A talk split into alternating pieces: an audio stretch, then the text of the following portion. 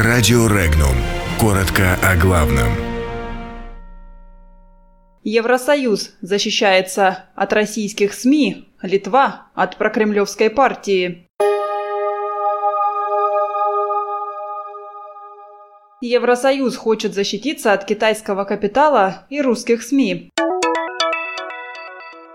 В Литве тщетно уничтожают партию «Русский альянс». О Берлинской стене между Украиной и Россией. В российских регионах будут выявлять бедные семьи. В Забайкалье не хватает топлива, введен режим чрезвычайной ситуации.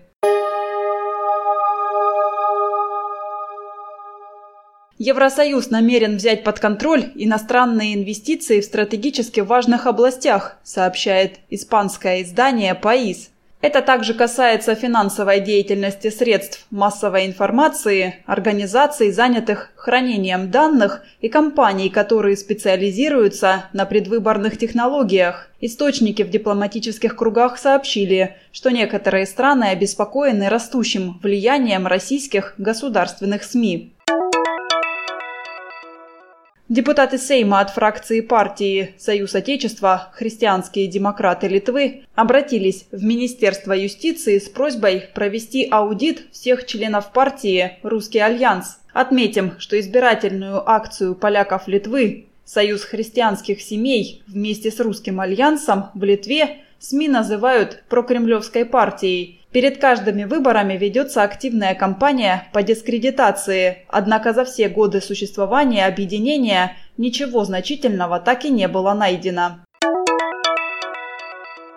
Ответные меры на запрет въезда мужчин из России на Украину не должны затрагивать украинских граждан. Об этом заявил лидер «Справедливой России» Сергей Миронов. По его мнению, ответ должен быть асимметричный. Не против граждан Украины, а против тех конкретных деятелей, которые в равной степени являются врагами российского и украинского народов, пытаясь выстроить между странами новую Берлинскую стену. В восьми регионах России с две тысячи девятнадцатого года будут запущены пилотные проекты по выявлению семей, живущих за чертой бедности, заявил министр труда и социальной защиты Максим Топилин. Для таких семей будут индивидуально разработаны траектории выхода из малообеспеченности. Пилотные проекты стартуют в Кабардино-Балкарии, Татарии, Приморье, Ивановской, Липецкой, Нижегородской, Новгородской и Томской областях. Сразу в нескольких районах Забайкалья введен режим чрезвычайной ситуации из-за нехватки угля для отопления. Особое положение введено в четырех поселениях, где проживают около семи тысяч человек. Имеющихся там запасов топлива хватит меньше, чем на неделю. Подробности читайте на сайте регнум точка ру.